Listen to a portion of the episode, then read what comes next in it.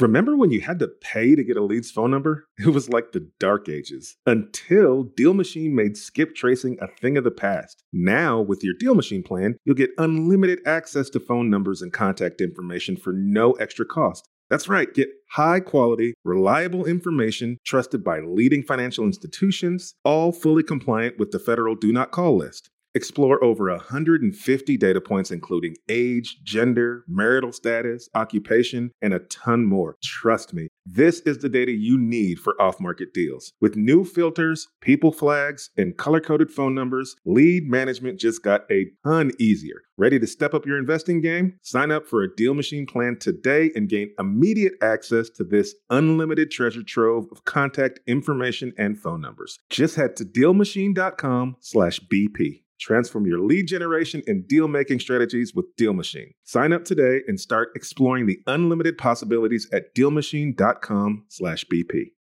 This show is sponsored by Airbnb. Did you know that I turned one of my first homes into an Airbnb? It's true. And it even helped me get the extra income I needed to launch my real estate career. So if you want to try your hand at making even more income with your property, Airbnb is the place to be. Your home might be worth more than you think. Find out how much at airbnb dot com slash host.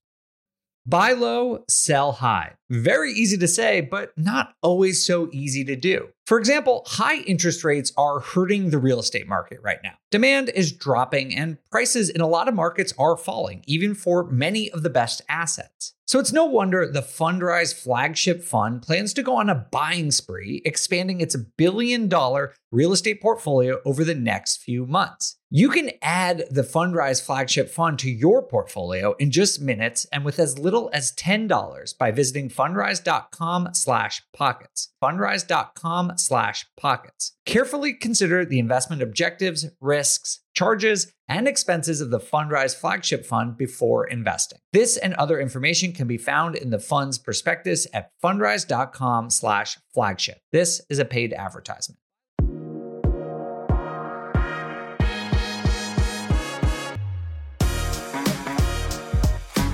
Hey everyone, welcome to On the Market. I'm your host, Dave Meyer, joined today by Kathy Fecke.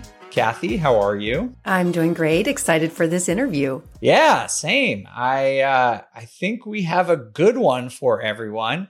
We talk a whole lot about the Federal Reserve on this show. And today we have Danielle DiMartino Booth, who actually spent nine years at the Federal Reserve Bank of Dallas, where she served as the advisor to the Fed president, Richard W. Fisher, throughout the financial crisis. So we are going to get into, you know, insights from someone who was actually there during the financial crisis and who's helped, was part of the decision-making to introduce quantitative easing into the economy and sort of set off a lot of the cascading events that have landed us in the economic environment we are today. Can't wait. I've personally never spoken to anyone who worked at the Fed, so this will be exciting. That's, yeah. We talked to a lot of Fed watchers. We are yes. Fed watchers, but now we actually get to talk to them. So I do want to explain just a couple of terms that Danielle uses a lot throughout this episode that I just want to make sure everyone understands. The first one is quantitative easing. You've probably heard of this, but this is a monetary policy where a central bank purchases securities like bonds or mortgage-backed securities, um, and it the intention is to introduce liquidity to the market. So basically, like, imagine a bank owns a mortgage or a bond. The Federal Reserve just buys it from that bank um, using money they sort of create out of thin air. And so that's why when people say the Fed is quote unquote printing money, they're not actually printing dollar bills. They're just buying these securities and introducing, like, all of a sudden on the bank that sold the asset, now there's, you know, whatever, another million or billion dollars in there. The reverse of quantitative easing is called quantitative tightening, which is where the Fed, quote unquote, shrinks their balance sheet. This is where they sell the securities like mortgage-backed securities or bonds, and they sell them. And then when they get money from the bank, whoever buys it, they just poof, make that money disappear. Uh, and so there is a way, you know, it is possible that the Fed can you know, reverse some of the money printing um, that has been going on. And Danielle will talk about that a little bit in terms of the M two, which is the monetary supply. It's a measurement for how much money there is circulating in the system.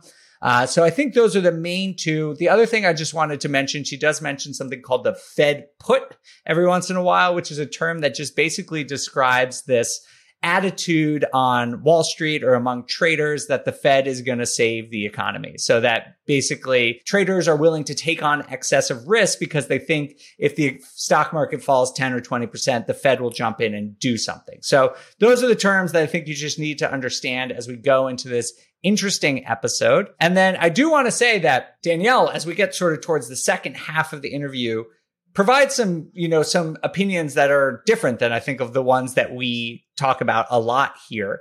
And that's the point. We want to bring on people who have differing opinions from me and Kathy and the rest of the crew. And so we encourage you to listen. And then Kathy and I, at the end of the episode, sort of break down what we think about Danielle's opinions, some of the things we like, some of the things we disagree with. So you definitely want to stick around to the end.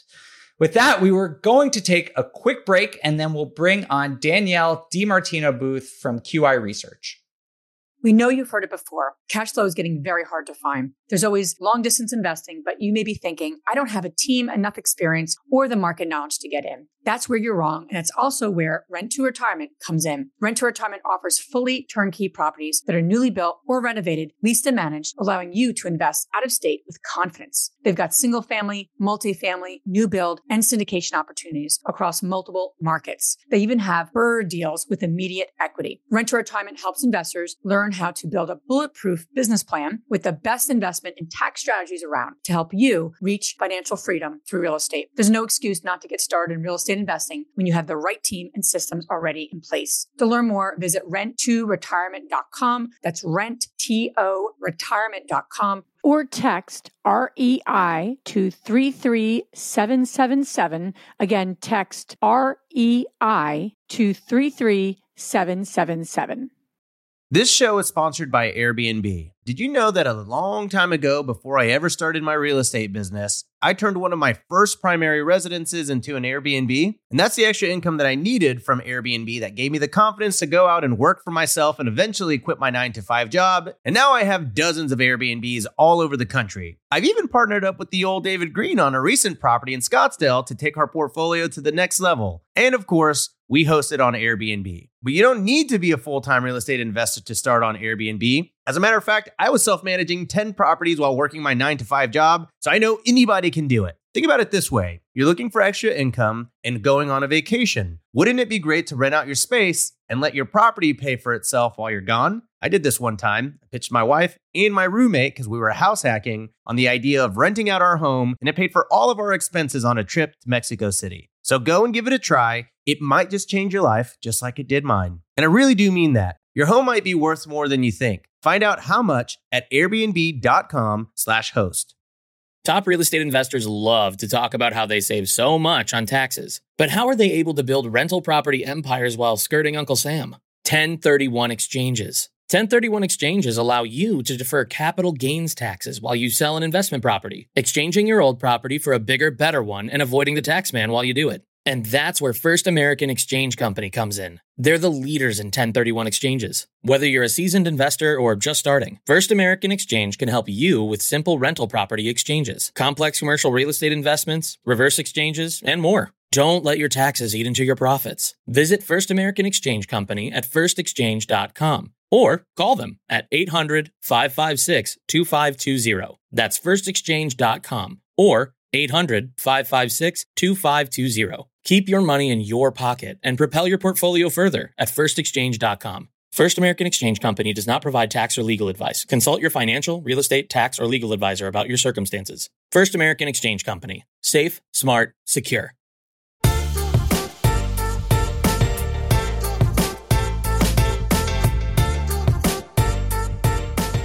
Danielle DiMartino Booth, welcome to On the Market. Thanks so much for joining us. Well, it's great to be here today. For our audience who is unfamiliar with your work, can you tell us a little bit about your economic background? So I, I started my career on Wall Street at a traditional investment bank, uh, D L J, that's no longer with us. Uh, it was sold out at the peak of the dot-com bubble, so it was kind of an extraordinary time and place to be in New York and witness, you know, I P Os that you would never have sold your grandmother and the implosion of that bubble. Uh, subsequent to that, I ended up, uh, I got my second master's in journalism at night. I thought I was going to retire and write a column on the markets for the rest of my life and and never go back into, into the world of, of finance, but just write about it tangentially. And that happened. I ended up at the Dallas Morning News, uh, signing a non-compete, leaving the industry, which taught me a lot about private equity, by the way, and, and high yield. It was a unique uh, bank in that sense. Uh, but Warren Buffett ended up calling off. I went to Omaha, Nebraska, and I got to spend more time with Charlie Munger, who has less of a filter uh, than, than, than Warren Buffett. And, and then the Federal Reserve came calling. The research that I do today uh, stems from the research that I did for uh, Dallas Federal Reserve President Richard Fisher. I would prepare markets briefings for him before he went off to F O M C meetings in Washington, D C, and basically what I do now for private clientele are the same types of briefings. We just do them every day and every week. Wow. It's a, it's a very impressive career. I don't think, you know, we talk a lot about the Federal Reserve on the show, but I don't think we've had anyone previously who has experience with the Federal Reserve. Can you just tell us a little bit about like what that was like? So I was tweeting out this morning, we were talking about existing home inventories coming in at the lowest levels since the data has been collected in nineteen ninety-nine. And you know, I, I tweeted out this morning, what was fascinating was in two thousand eight, we were having a very heated debate. We were debating what quantitative easing should look like in the event that, oh, I don't know, Lehman Brothers blew up and ignited systemic risk that was global. Uh, and at the time, though, we there was there was a small contingency that was the anti-Bernanke, anti-Yellen contingency that was saying, if we cross this Rubicon into credit easing, which is specifically a, in violation of the Federal Reserve Act of nineteen thirteen, we could end up impairing mobility. And somewhere down the pipeline, if we're buying all these mortgage-backed securities as part of this big quantitative easing, large-scale asset purchase program, you could impair mobility to the detriment of the long-term health of the economy. I lost that debate, obviously, because we kept going with Q E and, and M B S. And then in the second iteration of it, after the pandemic hit, of course, the Fed ended up buying a third of the mortgage-backed securities market. And now everything's come home to roost that we were concerned about. In data back to nineteen forty-eight, we have never seen mobility be this impaired. Nobody wants to get rid of a two point five percent thirty-year fixed mortgage. And that is the end result of the Fed buying a third of the market, was they artificially repressed mortgage rates. These are the kinds of experiences that I had at the Federal Reserve, which were just fascinating. Uh, and we're seeing play out today. When, when Jerome Powell was first on the board, you know, I was very of the same mind that he was, that it would be very difficult to extricate from blowing up the balance sheet when the time came, and that you could cause serious problems and, oh, I don't know, the entire credit market. These things are actually coming to fruition. So it's, it was a fascinating almost decade that I spent uh, at the Fed. It's even more fascinating to watch the debates get settled in the marketplace, which is what's happening now. Fascinating is such a good description. I love I love the title of your book, Fed Up. I've been a, a critic of the Fed for a long time, but never an insider like you. And it's just so fascinating to, to hear what you have to say. What are your thoughts about having this central banking system? I mean, I know this is a big, broad question, but this kind of group of unelected officials having such an influence on our lives. So I am, um, for the record, I'm the, I am not the creature uh, from Jekyll Island. I, I, I think that, I think I did that, read that. I, I think that that book introduced, um, some non-truths into uh, kind of the thinking about the Federal Reserve. I was actually just filming on Jekyll Island and, and learned a lot more about what happened uh, at the time. And we forget, we forget that that it was as simple as, as J P. Morgan himself saying, I am fallible, I will die, after the panic of nineteen oh seven. We're no longer an emerging market. We're no longer a developing market. We're a developed country, and it's time for us to have a central bank that in times of serious financial instability, there is an arbiter that can come in and stabilize the system. And that's exactly what we needed when we woke up and Lehman Brothers blew up and systemic risk had been ignited. And the Fed did have to step in. Don't get me wrong. I wrote a whole book about this. It was a situation they created in conjunction with everybody else who who fed the housing market bubble, from the credit rating agencies who looked the other way when subprime wasn't really even any prime. Um, but there were many players who were responsible, and the Federal Reserve was certainly complicit. But at a time when systemic risk is unleashed uh, worldwide, you have to have adults in the room who can come in and stabilize the financial system in the absence of somebody as strong as J P. Morgan himself, who corralled a bunch of bankers into his parlor room in nineteen oh seven and said, nobody leave until we come up with a solution. You can, you could do that back then. And and people always say, but can't we just live without the Federal Reserve? And I'm like, well, we could, but think about what the what the Chinese have done with U S intellectual property. Think about that for a minute. And now think about having a completely unguarded financial system that could just be corrupted and invaded by sovereign entities who want to see the United States fall. Think of what they could do to our financial system. Now, we need to rip the Federal Reserve down to its studs. Studs. It needs to be completely re-engineered. It needs to be made independent and apolitical once again. And I would venture to say, I think Jay Powell's a man on a mission to help to help see that vision through. Well, that just that was a great overview. I mean, now I'm yeah. really uh, I'm going to ask you to basically recite your entire book now. But what what do you think the right course is then? So we, we were in a situation where you said it was necessary in the fallout of, of the Great Recession um, to to step in. But we're in a place now where the Federal Reserve has too much power. So wh- where do you think the point they went wrong was? Well, I think the modern day uh, error, if you will, was when Congress created the dual mandate in the late nineteen seventies.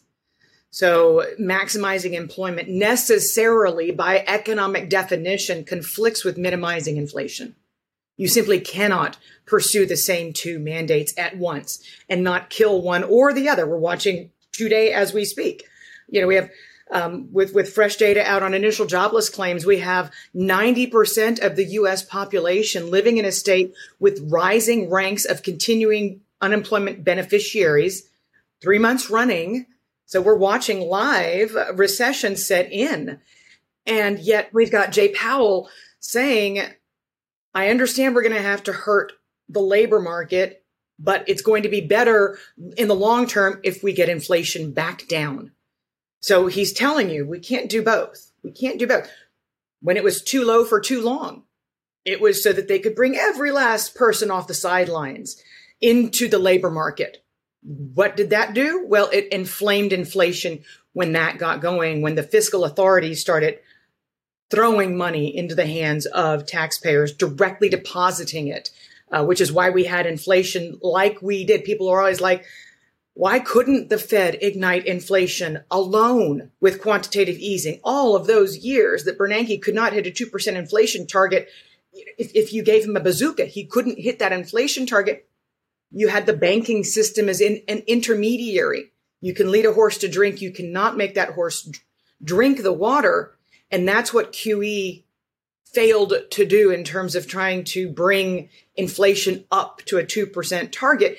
It's that the easing got stuck in the financial system. Inflation was in asset prices. But you bring Uncle Sam in and you bypass the banking system. You give trillions of dollars directly to individuals with the highest propensity to spend. Boom, you got inflation overnight. Did the Fed play a part? Yes, they monetized every last penny.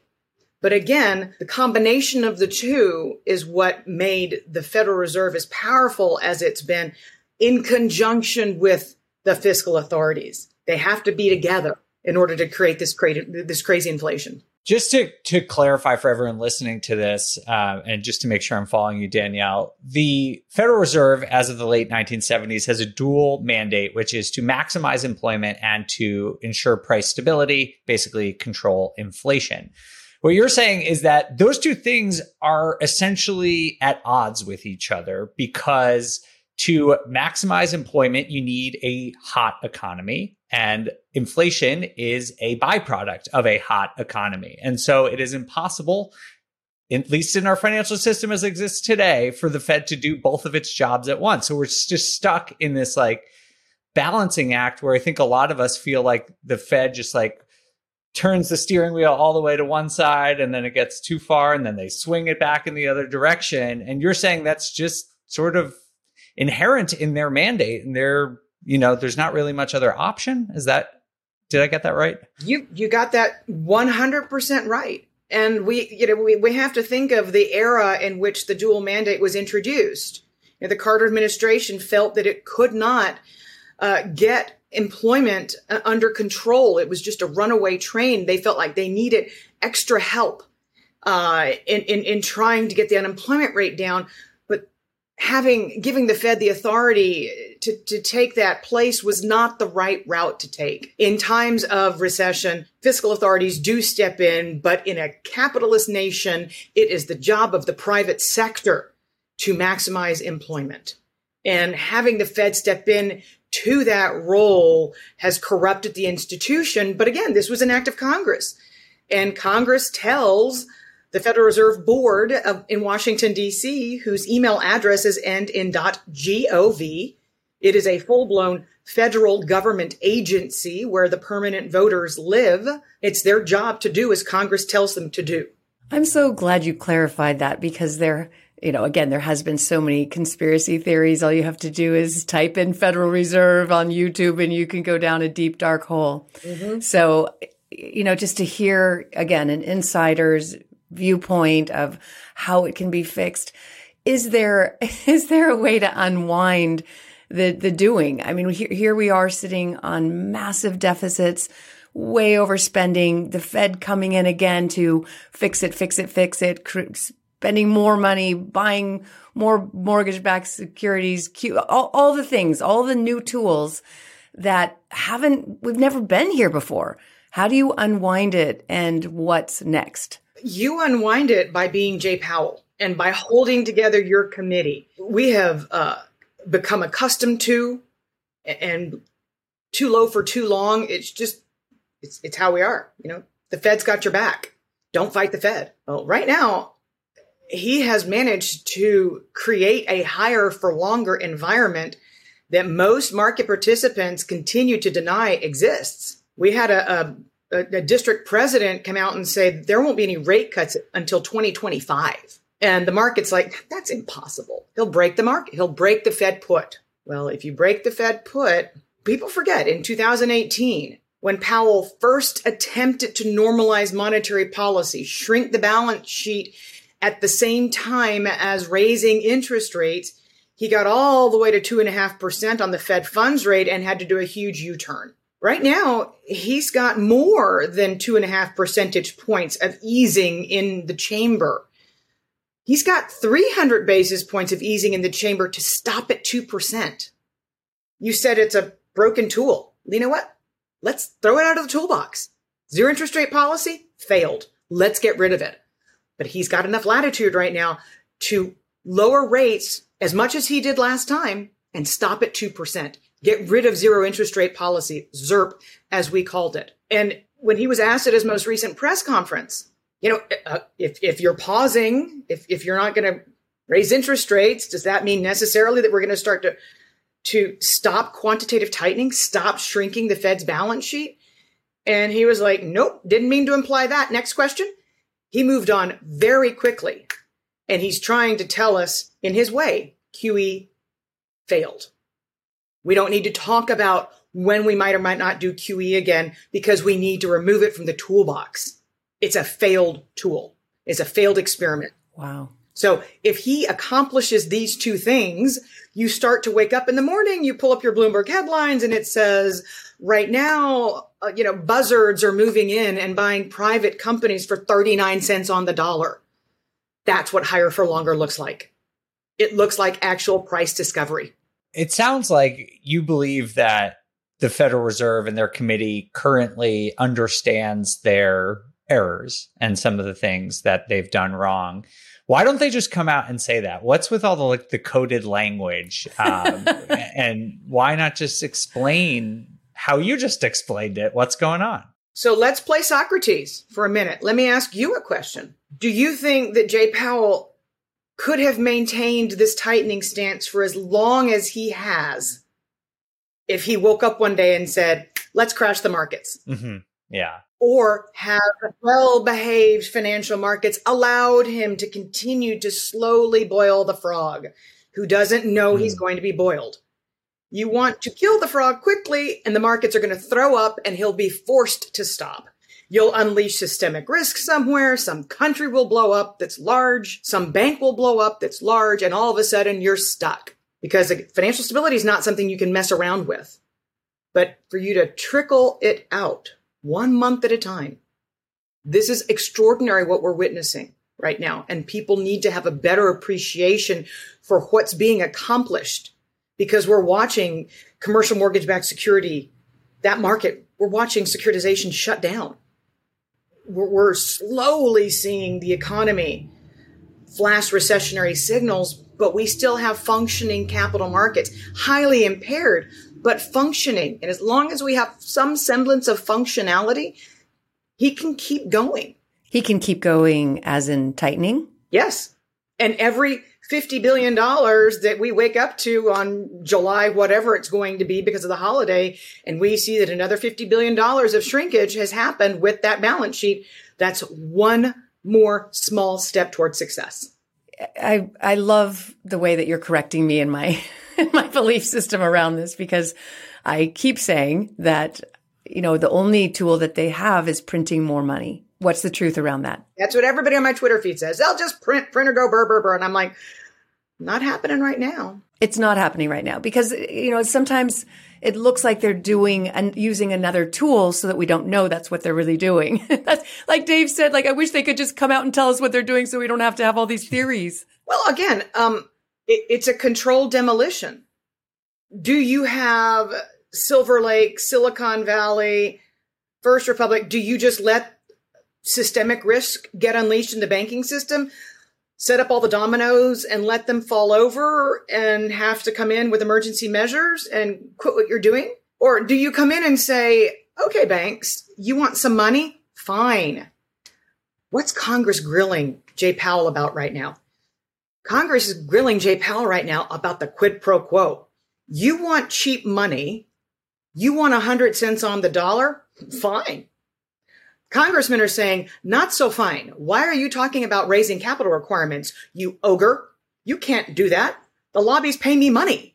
I'm a kept man. I'm a kept woman. You can't talk about raising capital requirements. And Jay Powell says, quietly, watch me. People thought that this program that I that I implemented after was Q E.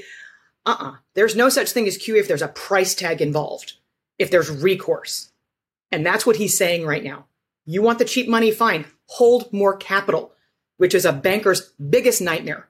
Danielle, you've talked a little bit about uh, quantitative easing and then just briefly about quantitative tightening. Uh, can you just explain to our audience a little bit how that worked since you were there, and uh, how quantitative tightening can actually reverse some of the, you know, quote unquote money printing um, that happened over the last couple of years? So, you know, we only have data back to nineteen thirty. Uh, but we've never seen since nineteen thirty-seven, the movement of money, M two growth. We've never seen it contracting at this level since the depths of the Great Depression. People do not understand that the stock of money in the system is irrelevant if you're a market player. If you're a market player, you want to know where the next dollar of stimulus is coming from. If it's not, then you're going in reverse, which is exactly what we're seeing with the drain of liquidity out of the system with M two as negative as we're, as we're seeing it year over year. Same with other deposits and liabilities uh, uh, at big U S commercial banks. These are negative numbers that we, just, we're, again, but I just said private companies are trading hands at thirty-nine cents on the dollar. What's that? That's a manifestation of the opposite of liquidity coming into the system. It's liquidity coming out of the system. So that's when all of your crazy speculative leveraged players are like, wait a minute, we're not making the rules anymore. We're not breaking the rules anymore. This is anarchy. The, the, you know, the inmates have taken over the asylum. There's no leverage to be had. We're not in a zero interest rate world anymore. And now we're getting thirty-nine cents on the dollar for all of the speculative actions that we took that never were going to have consequences because the Fed was always going to ride in to the rescue and lower rates back down to the zero bound before any damage was done. thirty-nine cents on the dollar is pretty damn damaging. So it sounds like your belief is that Jay Powell is doing the right thing and sort of trying to reverse some of the mistakes that have happened. Do you think that the soft landing is possible, or how do you think this all plays out? Oh, oh, oh boy. No, I did I not just mention that we've had for three months in a row, ninety percent of the U S population living in a state with rising, continuing jobless claims? That's, that's, we're not debating recession. We're debating how hard and deep the recession is going to be. The soft landing thing is B S. It sounds good.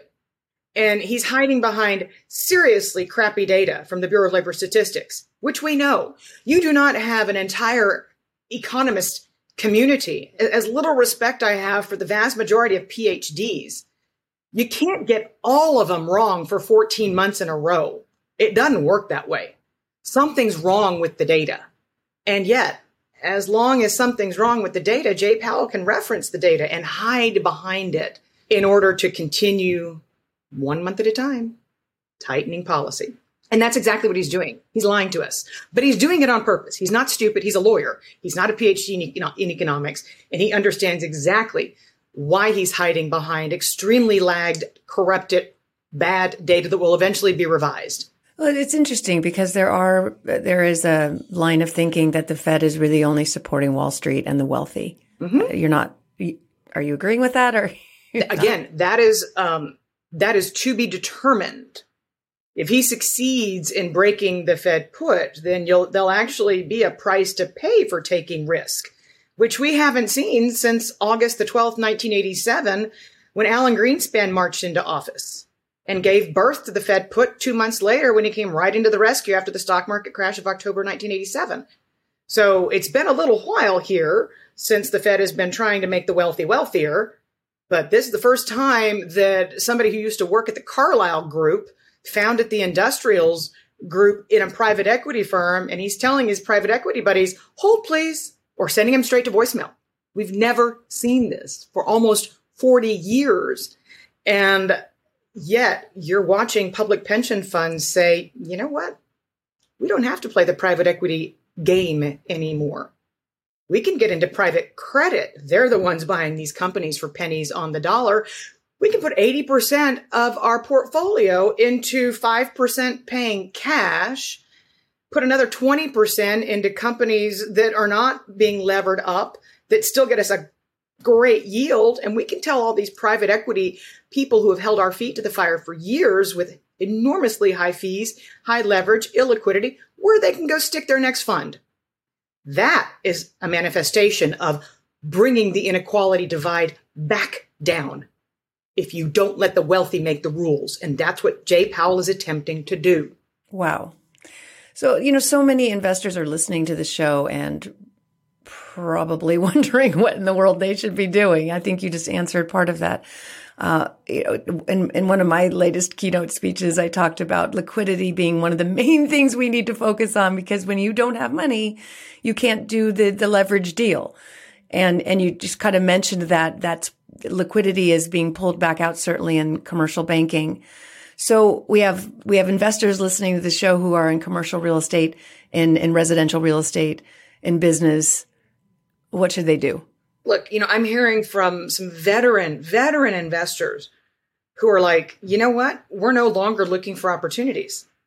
We're, we're not opportunistic because we don't know what the bottom is going to be. Right now, we're actually pulling money away from being opportunistic and paying down debt. Highly unusual circumstances right now that veteran investors see this as being a long, protracted chapter, as opposed to the Fed's going to ride to the rescue really quickly, which is what this entire generation's been been used to. If you're, if he's, if Jay Powell's promising to keep rates higher for longer, then you can make money on your cash for longer than you have in your lifetime. So there's no shame in dry powder, especially when Truflation, which I keep on my screen, which traders follow like a hawk because nobody believes the, the B S and the C P I and, and the construct of it. But traders believe in Truflation, which is a billion prices tracked in real time at two point three nine percent. So they know that they can pay down their debt and make more on their money, twice on their money, what they can get. So they're more than covering inflation. It's it's it's really simple math right now. And, you know, the fact that we have all these Airbnb jocks who are being, you know, forced to begin liquidating their portfolios of, of, of condos that they thought they were going to rent out forever at COVID high prices per week. And that ain't happening. So we know that residential is going to hit an air pocket and it's going to be really ugly. We're just not there yet. We know that commercial real estate distressed inventory is biblical. And it's not just contained to downtown San Francisco. It's a bigger story than that. There was fresh data out today that said that distressed commercial real estate um, inventory just hit a record high dollar level. Trepp told us that office delinquency skipped north of five percent, moved one hundred basis points in a month. And then they identified a whole bunch of really bad distressed properties that they see making that rate go higher than anything we're used to. There's no shame right now in having dry powder because it pays, and it pays you twice what inflation is. So you wouldn't be aggressively looking for commercial real estate right now? God, no. I'm just making that clear because I still pe- see people doing it. No, over the weekend, Amazon announced that it was firing nine thousand more people. Walmart continues to close distribution centers. So the the industrial footprint, which was that was the safe place to be. But first it was multifamily. That was our that was our big short in twenty twenty-two for our clients. This year for our clients, the big short's industrial. And again, you have to find the darling asset classes that are bulletproof. Once somebody says these prices cannot come down, then you know. You know where the next target is. Ooh, that's what we've been saying. Residential can't come down. It's people are locked into these three percent rates. They'll never let go of those properties. Oh, they, and that's true as long as there's no death, divorce, tax, or job loss. Otherwise, it's all good. But again, nobody's talking about the inventory sitting in the hands of these Airbnb jocks or the fact that Starwood put two thousand homes out of the three thousand two hundred homes it had in its portfolio for sale a few days ago. It's always the smart money that gets out first. These Airbnb jocks, V R B O jocks, I've got one hundred properties. I mean, there was some crazy YouTube meme going around eighteen months ago. These guys have zero percent mortgages, zero percent mortgages. They don't have equity in these homes. They have buckus. We probably know some of these people. They're going to hate this show. So, yeah, I mean, they're not going to like this. You know, watching these guys burn is not going to make me unhappy at all because assuming that, well, you know what assuming does, right? Spell yeah. the word out. Uh, but assuming that you're going to get these massive cash flows ad infinitum as the biggest players start to liquidate their portfolios, and they're like, we'll let those guys go down last. They, they can get the pennies on the dollar. They can get the lowest prices. And, and you're seeing th- my hometown of Dallas. I'm in Indiana right now, but my hometown of Dallas, they just said no more short-term rentals. Yeah, they just banned it. There are other major cities worldwide and here, Little Rock, uh, Atlanta's imposing restrictions. They've done studies. Crime's higher, period end. Philadelphia just had three people shot um, one night last weekend at these short-term one-night rentals. So cities are ganging up against these entities, and they're like, well, we'll just convert to long-term rentals. And I'm like, that'll work out well because, you know, you don't have any properties that are for rent sitting vacant in the city of Austin except thousands and thousands and thousands of properties. And that's what we're starting to see. We're starting to see that the inventory story itself is something of a, of a red herring because so many properties that have been purchased are sitting vacant. Yes, they're for rent, but they're vacant. Interesting. And or you're not able to get the same lease because renters right now are growing very savvy to the fact that they can up and move and get a lower lease. And they will. And they are. And you've also got, you know, get Yeah, a one hundred percent increase in the number of homes that were built to rent, new properties. I just wrote about this this week. Uh, so you have massive subdivisions that have been built to rent. So this this fanciful notion, yeah, it's correct. A baby boomer who's liquid and flush with a two and a half percent mortgage, they ain't going anywhere. But their kids are moving in with them. I can guarantee you that. Where are you getting this data? Because we represent over seventy thousand investors at Real Wealth, and I know BiggerPockets has over two million. Mm-hmm. I'm not personally seeing this. These the properties are are renting immediately. Maybe it's the markets that we're in. Um, so we're not seeing it. But we, um, I've got a few colleagues who are literally driving through neighborhoods. Um, one, one of my friends made a four minute video, uh, specifically in Austin. My son lives there. I used to live there. So it's, it's, it's, it's imploding. Austin's the weakest market in the country right now. So it's imploding mm-hmm. at the most violent pace. That didn't exist in the prior housing bubble because the state of Texas had outlawed home equity lines of credit, uh, after the S and L crisis. So that was why Texas was, uh, was shielded. Texas is going to be ground zero. Uh, right now, because Dallas, Houston, Austin, these these areas are imploding under the weight of the shadow inventory and the vacant inventory. But and, and then you have to look at other sources to see that the subdivisions that have been built. Uh, you know, Phoenix and Dallas are where you've got the most homes that have been built to rent. But the I've done two deep dives, the last of which was published yesterday, on the shadow inventory that's lurking out there. And you have to get down in the dirt and go one metro at a time. And then you, and then they're just there. They're just sitting there staring at you. Again, it might be a Blackstone. It might be an Invitation Home. It might be a Starwood property that they're liquidating. They, they are owned.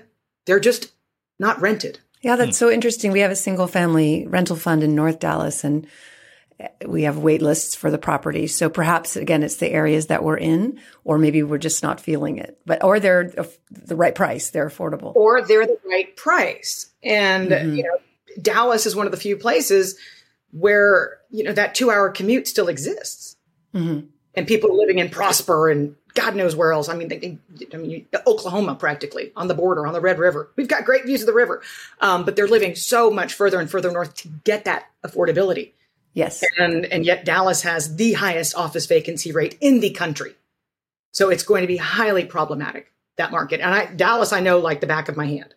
And and we are hearing from people in Dallas that the price points are simply not working anymore. Danielle, I'm curious what you think, like there, if there's all this shadow inventory and we're sort of the, the worst is yet to come, as you've said, like what is the catalyst you think that will sort of like start making this more into the public view? Well, so, you know, Dallas to thirty A is a no-brainer. I've raised four kids there. They're now up here at a military academy. But, you know, that, that ten to twelve hours drive to, to the Gulf Coast in Florida, that's kind of what people from Dallas do. It's, it's also what people from Atlanta do. But to get these advertisements with greater frequency, no longer seven-night minimum, you can have it for three. That started in April. And it's just, it's become more and more and more aggressive.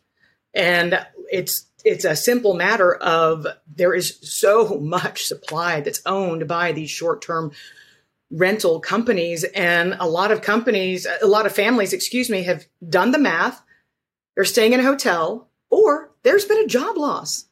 Where have job loss has been the, the worst? White collar. The wealthiest individuals on the income ladder have been the first to lose their jobs. They're the they're the people who can afford to spend ten thousand dollars a week for a one-week rental, who've just canceled the summer vacation for the family.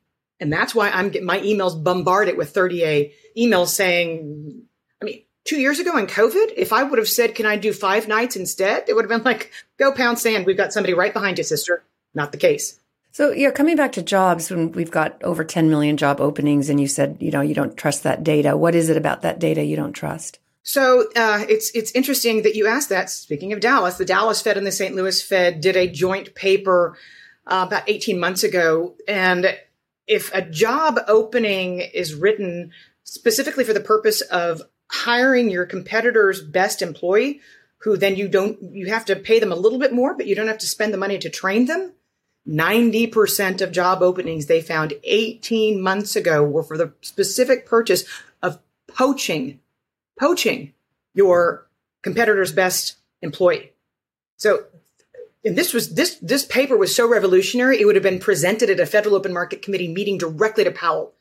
And Powell's like, got it. It's garbage data. I'm still going to hide behind it because I want to tighten policy. Look at Indeed dot com.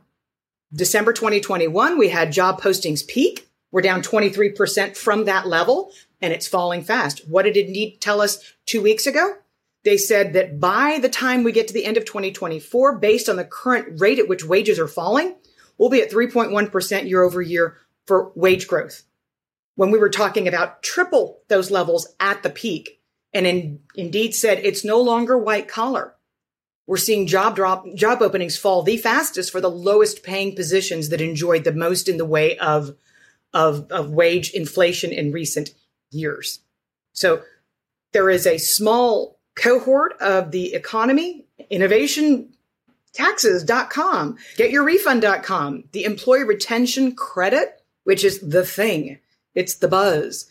Uh, it's still going on. And the I R S right now is investigating the simple level of fraud, but it is pumping twenty billion dollars of excess stimulus into the U S economy, has been every month, and it is supporting the people who are now basically fraudulently applying for this E R C credit because they're being solicited, and the companies are being paid a thirty percent contingency fee, which is a no-no. These are your tax dollars, not it's this is not a lawyer chasing an ambulance, but yet. Now the I R S is being bombarded because of all the fraud. So that's something that Joe Biden extended that was born in the CARES Act. And so you are seeing, you know, toddlers in first class. Mom and dad are actually buying those first class seats because Uncle Sam has given them a, a tax refund that they didn't deserve. I, I've always wondered if those people are, are just the kids of the pilot or if they're actually paying for those seats. They're paying for the seats with your taxpayer dollars because this slush fund has been going on for so long. And now it's it, when it hit the front page of the, of the Wall Street Journal a few weeks ago, I, I said, OK, fine.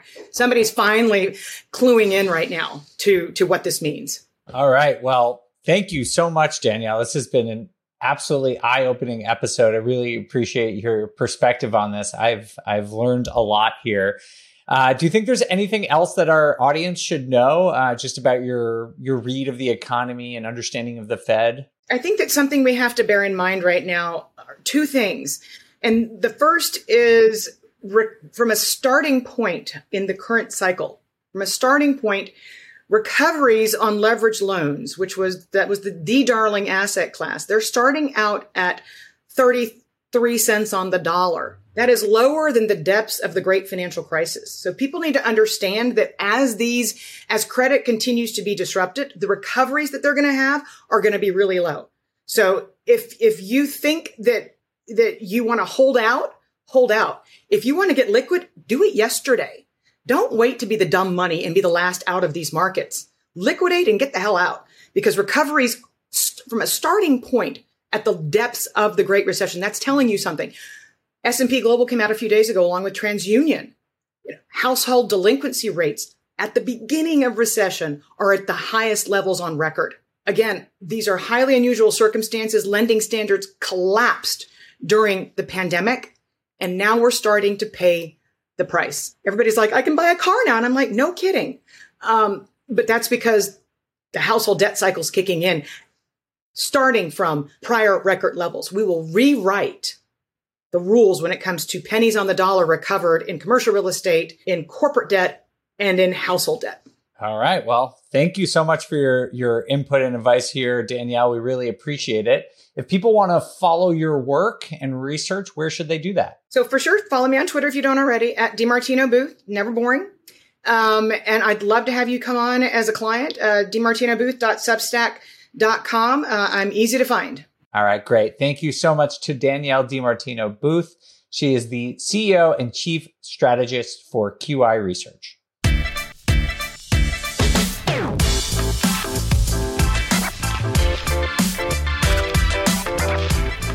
Kathy, what did you think of our conversation with Danielle? Oh, you know, sobering in a lot of ways. I, I...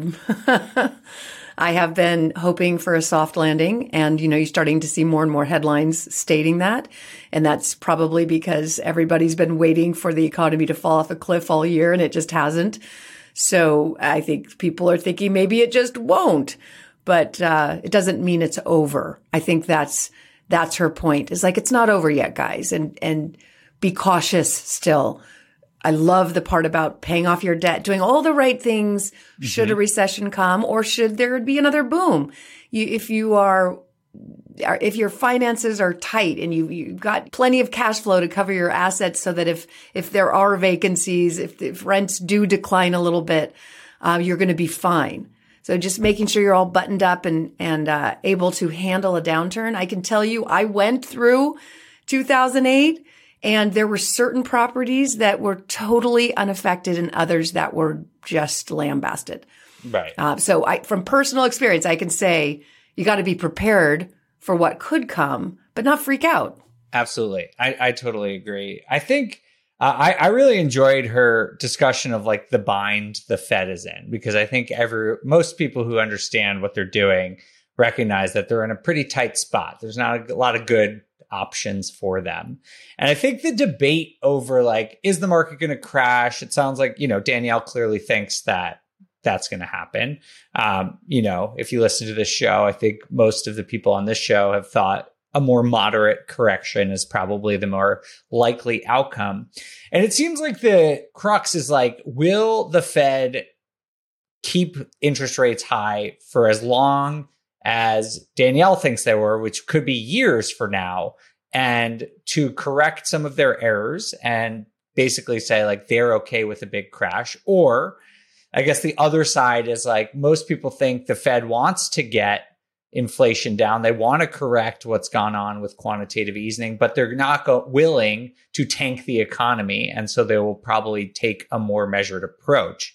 Clearly, Danielle thinks they're going to go for it. Um, but I personally wonder if that's what's going to happen. I think there's going to be a lot of pressure for the Fed to take their foot off the gas a little bit in the next year. And I guess we'll just have to see whether they acquiesce. Yeah, it's so it is really so hard to predict. I highly doubt that, you know, we would see them go above what they said they're going to do. They said they're going to, the Fed said that they're going to do two more quarter point rate hikes this year. And I believe them. I think that will happen.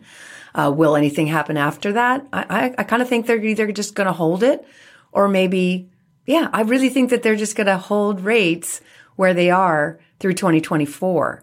And that doesn't scare me too much, but I also don't know how bad things are, um, things I don't know about that are happen- happening behind the scenes. Like, how are they saving these banks? I, I don't know, sure, right, but I imagine yeah. there's more, but how are they saving them? I don't know. Do you know? Uh, no, I do not know how they are saving these banks. But one question I had, um, you know, I should have asked this, but I sort of thought of it after after she left was, you know, she's saying rates are going to stay higher for longer. But at the same time, she's also saying that unemployment is going up and we are entering a recession. And to me, like, those two things are at odds, because if we go into a recession, the Fed will probably cut rates because they've done what they need to do. So I think this idea that both of those things could happen at the same time, where we have this higher for longer environment, we're also in a deep recessionary environment, that to me doesn't gel. I don't know how you think about that. A hundred percent. I kind of see it like where we are right now is like driving a stick shift car where you could really screw it up, right? When you're learning it. Oh, I have. Um, I definitely have. But if you just so ever so gently move both levers gently, you can, you can have a smooth ride. So that's where I feel like they are. And I could be so wrong, and it could just be my hope, but that maybe, maybe they're learning. And we do seem to have a, a lot of open positions, a lot of jobs. We have mm-hmm. a lot of robots coming online. We have a lot of A I that will cut out certain jobs. Yeah. Um, so I just, I'm going to remain confident. I know one thing for sure is that people do prefer to live indoors. So at least in my industry, I don't think that, you know, all the kids are going to move back in with mom and dad or grandpa. I just don't see that happening. I feel really comfortable in my strategy, which is affordable housing and strong growth markets. So I'm not personally worried about what she's worried about. But yes, was there, are there groups, are there firms, are, are there people who went a little nuts? I, I think for institutional investors where they were probably on adjustable rate loans, they, they might be feeling it right now. Mm-hmm. But most individual investors aren't. They're on thirty-year fixed. Yeah, I think that's a big difference in looking at Starwood and trying to compare some of those people. Listen, I mean, she could be right. I, I personally have said, I think prices will come down a little bit. But I just think the the like disaster scenario, while possible, is not the most likely scenario. I, I think... A, a modest correction. We'll probably see inventory come up, like she said, but Um, I've never really bought into the shadow inventory narrative. I don't really understand the idea that there's like all this vacant stuff sitting on the market that's all of a sudden all going to get put on the market at the same time. It just doesn't make sense logically. Like, why would institutional investors whole buy properties and not put them on the market during the last several years when we're at historically low vacancy rates? Like that does so and historically you. high rents. It doesn't make any sense. When you've got uh, ev- investors all over the place looking for those deals desperately. Making right, offers right. all the time. No, I, I'm not buying yeah, it. Yeah, it doesn't check out. And then I've also talked to a lot of people about this who are like, yeah, you know, there's fifteen million vacant properties. There are, but there's always been a lot of vacant properties, you know, like yeah. that, that, that has always been true. And like to this idea that like all of a sudden people who have neglected vacant properties are all going to sell them at once just also doesn't make logical sense to me. Um, So I, I think it was a great conversation. Listen, like that, this show, we do this on purpose. We bring on people with different perspectives um, to help everyone here understand different views of the economy and the housing market so you can help make decisions for yourself, what you believe to be true. So hopefully uh, everyone learned a lot um, and got a new a new set of information to think about. Yeah, for sure. And you know what? In five years, we'll know. This will be a legacy piece. Yes, exactly. We'll revisit this. All right. Well, Kathy, thank you so much for joining me today. This was a lot of fun. And everyone, we appreciate you listening. If you enjoyed this episode, please take a minute to write us a review, either on Spotify or Apple. It means a lot to us. I know it might not seem like a big deal, but we love reviews and we would appreciate if you wrote one for us. So thank you if you do that. We will see you all for the next episode of On the Market. On the Market is created by me, Dave Meyer, and Kaylin Bennett. Produced by Kaylin Bennett. Editing by Joel Esparza and Onyx Media. Research by Pooja Jindal. Copywriting by Nate Weintraub. And a very special thanks to the entire BiggerPockets team. The content on the show On the Market are opinions only. All listeners should independently verify data points, opinions, and investment strategies.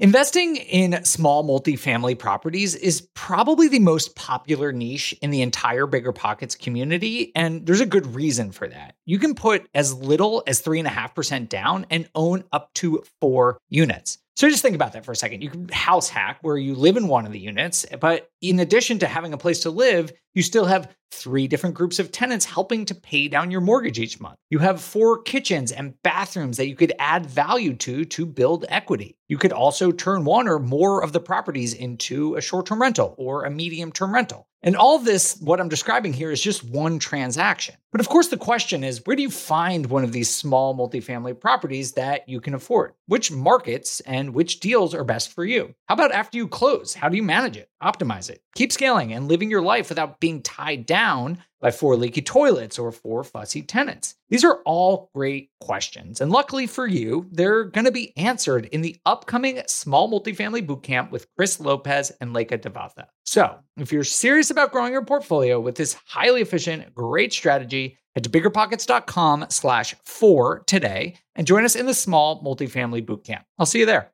The content of this podcast is for informational purposes only. Past performance is not indicative of future results, and all hosts and participant opinions are their own. Investments in any asset, real estate included, involves risk. Use your best judgment and consult with qualified advisors before investing. Only risk capital you can afford to lose. BiggerPockets L L C disclaims all liability for direct, indirect, consequential, or other damages arising from reliance upon information presented in this podcast.